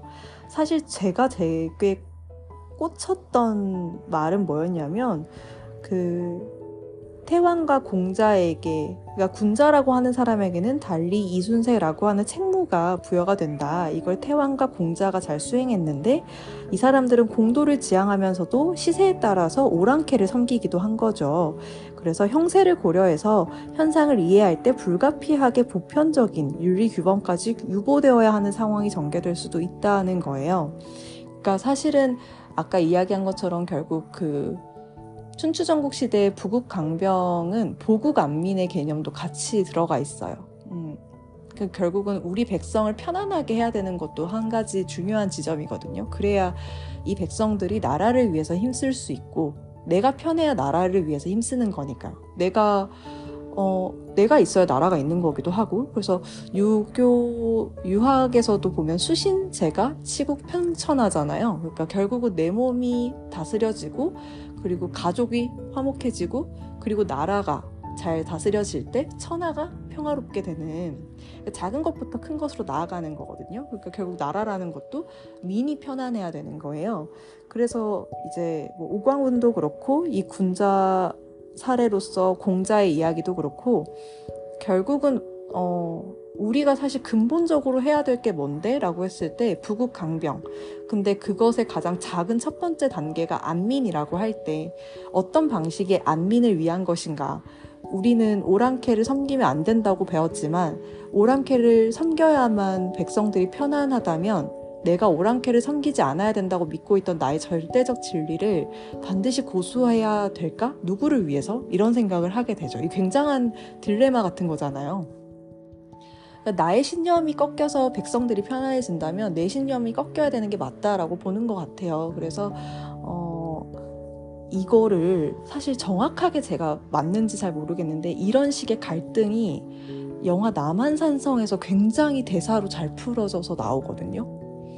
제가 그 이병헌님 연기랑 그 다음에 그 김상원을 연기하신 분이 어 갑자기 너무 생각이 안 나. 그 배우 이름이 너무 생각이 안 나는데 하여튼 영화 남한산성을 보면 어 그 두 분이 막 대화로 임금을 임금 앞에서 이제 주전론과 주하론을 막 내세워요. 근데 어, 사실 지금 이야기한 것처럼 오랑캐에게 그냥 우리가 좀 졌다고 합시다 하는 게 이제 이병헌 역, 이병헌 님이 연기하신 캐릭터고요.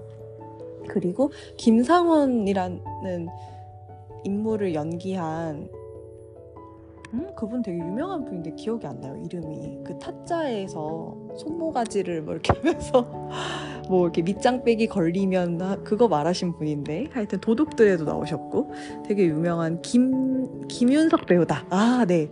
김윤석 배우님이에요. 그래서 김상원을 연기하셨거든요.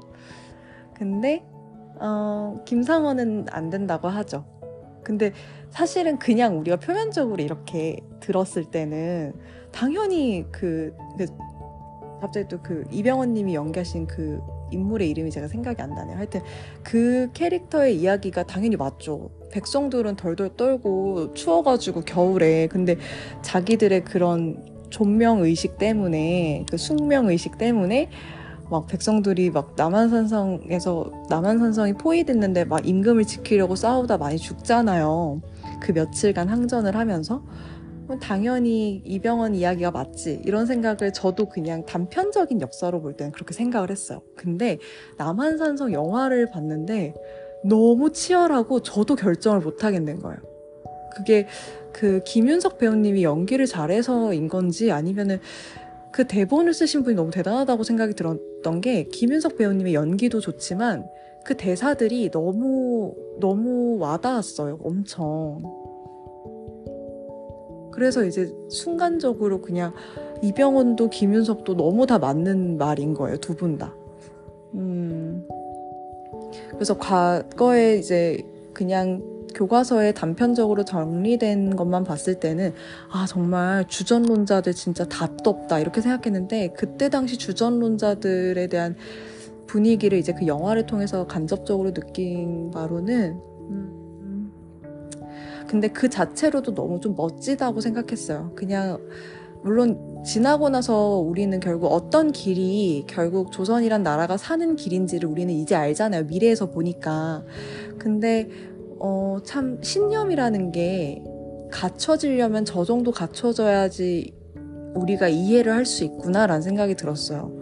그냥 어떤 상황에서 내 목에 칼이 들어와도 내가 당장 뭐 예, 내가 갖고 있는 모든 것들이 사라진다고 하더라도 내가 신념으로 가진 것이 철저하게 대립각을 세우면서 내가 정말 끝까지 고수했을 때 어쩌면 그래서 우리는 더 주화론의 입장이 훨씬 더 납득이 빠르게 잘 됐을지도 모른다는 생각이 드는 거예요. 주전론이 너무 주전론으로 이야기를 하니까. 그래서 이제 그 영화를 보면서 저는 진짜 약간 아 진짜 그 참 우리 조선 시대에 공부하고 면서 보면 정말 너무 선비들이세요, 다들. 그래서 참 현실적인 그런 기술이나 이런 거 너무 천시하고 막 별로 이렇게 그런 거 관심 너무 없고 그런 거에 주목해서 이제 뭔가를 하는 뭐 세종 때는 장영실, 뭐 정약용 전부 다 이제 뭐 장영실은 뭐 노, 노비 출신이잖아요. 뭐 정약용도 사실 이 남인계니까 그 당시 노론 네, 정권 주도, 정국 주도 하에서는 사실 굉장히 아웃사이더라고 볼 수 있죠. 그러니까 이제 결국은 그런 부분들에 항상 늘 이렇게 천시되는 사람들이 그런 것에 주목을 하고 정말 그런 걸 신경 써야 될 이제 집권 어, 기득권층은 이제 정말 공자왈 맹자왈 하면서 너무 글자놀이만 하는 거 아니야? 이런 생각을 저는 공부하면서 많이 느꼈어요. 그리고 좀 약간 화도 났고 근데 저도 제가 결국은 문과를 오면서 이렇게 책을 보고 또 저도 공자할 맹자할까지는 아닌데 막 이익에 대한 이야기를 하면서 아 고민이 들더라고요. 사실 진짜 우리나라에 직접적으로 뭔가 도움이 될 만한 기술 개발 그리고 연구 이런 것들을 하는 이학 공학 선생님들은 진짜 대단하신 것 같아요. 근데 그렇다고 그럼 내가 하는 게 현실을 운영하는데 직접적으로 도움이 되지 않으니 좀 너무 그냥 그러니까 내 스스로 매번 문송합니다를 외치면서 살아야 되나 이렇게 생각했을 때 저는 어, 세상은 다양해야 된다라는 제 기조가 있기 때문에 절대 문송하다고 생각하지 않아요. 그런 사람들이 있는가 하면 우리처럼 열심히 글자 공부를 하는 사람도 전 분명히 있어야 된다고 생각해요. 근데 우리가 문송하지 않으려면 아니면 제 스스로가 문송하지 않으려면 이런 역사든 철학이든 뭐 제가 공부하는 미술사든 결국은 현실의 어떤 문제나 현실의 어떤 상황에 자꾸 연결 지어 보려는 작업은 해야 된다는 생각이 들더라고요. 그리고 그렇게까지 작업을 하려면 제가 정말 정말 공부를 많이 해야겠더라고요. 결국은 그냥 뭐 제가 열심히 한국사 강의를 듣는 전환기 선생님께서 말하는 것처럼 그러니까 미친 자가 돼야 된다라는 게 그래서 저는 미칠 만큼 파고들진 못하겠는데 근데 다른 길 이렇게 한눈 안 팔 자신은 있어. 하나밖에 저는 못하는 사람이라서 그냥 하나만 꾸준히 할 자신은 있어요. 그래서 음, 마치 과거의 주전론자들이 우리가 공부하면서는 진짜 이렇게까지 어? 주전론을 강하게 내세워서 결국 인조를 그렇게 음? 만들었어야 했나 뭐 이런 생각이 또 들다가도 그들이 당시에 그 영화 남한산성에서 보여주는 그런 모습에서 그들이 가졌던 그 신념은 그게 옳고 그른 걸 떠나서 사실 강직하게 뭔가 하나를 끝까지 지켜내는 거 그 정도의 자신을 내 스스로 갖는 거는 그냥 오늘날 우리도 좀 가지면 좋을 태도 아닐까? 내가 무언가를 하는 데 있어서 남들에게도 자신 있게 강하게, 임금에게서도 내 입장을 강권할 수 있을 정도로 말하려면 자기 스스로 자신이 있어야 되고, 그러려면 그만큼의 튼튼하게 기초 공부가 많이 돼야 되고, 내 스스로의 몸집도 굉장히 커져야겠죠. 막 살을 찌우자 이건 아닌데 어쨌든 뭔가 이렇게 지식으로도 그리고 뭐 경력적으로도 어찌됐든 내 스스로의 성장을 계속해서 멈추지 않고 해야 되는 거죠. 음, 결국은 이익이 하고 싶은 얘기는 그거거든요. 역사의 흥망은 뭔가 이렇게 도덕적인 관념으로서 뭐 개인이 이렇게 선하고 그러면 잘 뭐 이렇게 우리 뭐라 그러죠? 그 음, 착한 사람은 결국 좋은 결말을 맞이하고 그런 전래동화의 결말처럼 사실 인생은 그렇지 않잖아요. 그냥 결국 힘 있는 사람이 이기는 것처럼 근데 이익이 그 말을 하거든요. 역사의 흥망성쇠는 새로서 결정이 된다. 근데 그 새가 세력할 때 그 새자예요. 그래서 결국 힘 있는 자에 의해서 결정되는 것이다. 이렇게 말을 하거든요. 그게 궁극적으로 힘 있는 자에게 우리가 굴복하자가 아니라 그러니까 우리가 힘을 키워야 하는데 힘이 없을 때는 기꺼이 내가 힘이 없음을 인정하는 태도도 가져야 된다라는 얘기인 것 같아요. 음, 그래서 저는 지금 이 2장의 2절이었던 형세론적 현실 인식이라고 하는 이 부분은 지금 우리가 오늘날의 사회와 현실을 인식하는데도 적용이 되는 지점이라고 생각을 해요. 당시에는 이 남인 계열이 뭐 아무래도 정, 전국의 주도를 차지하진 못했지만 우리가 오늘날 성호학파에 대한 공부를 이렇게 열심히 제가 이렇게 또 계속 읽고 하게 되는 이유는 지금 우리에게 필요한 태도가 이거 아닐까라는 생각이 들어서 제가 좀 되게 꽂혀서 읽게 됐어요.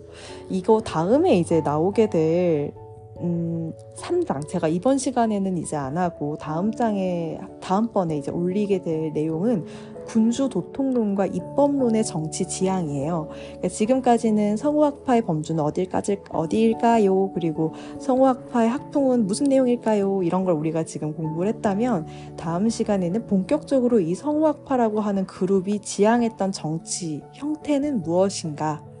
라는 이야기거든요. 그래서 조금은 더 오? 하면서 재밌게 들으실 수 있는 결국 이들이 정치로 구현해냈던 게 뭘까 이런 게 좀 더 실사례로서 더 등장할 수도 있을 것 같아요. 그래서 훨씬 재밌게 이야기를 들어주실 수 있지 않을까 그런 생각이 듭니다.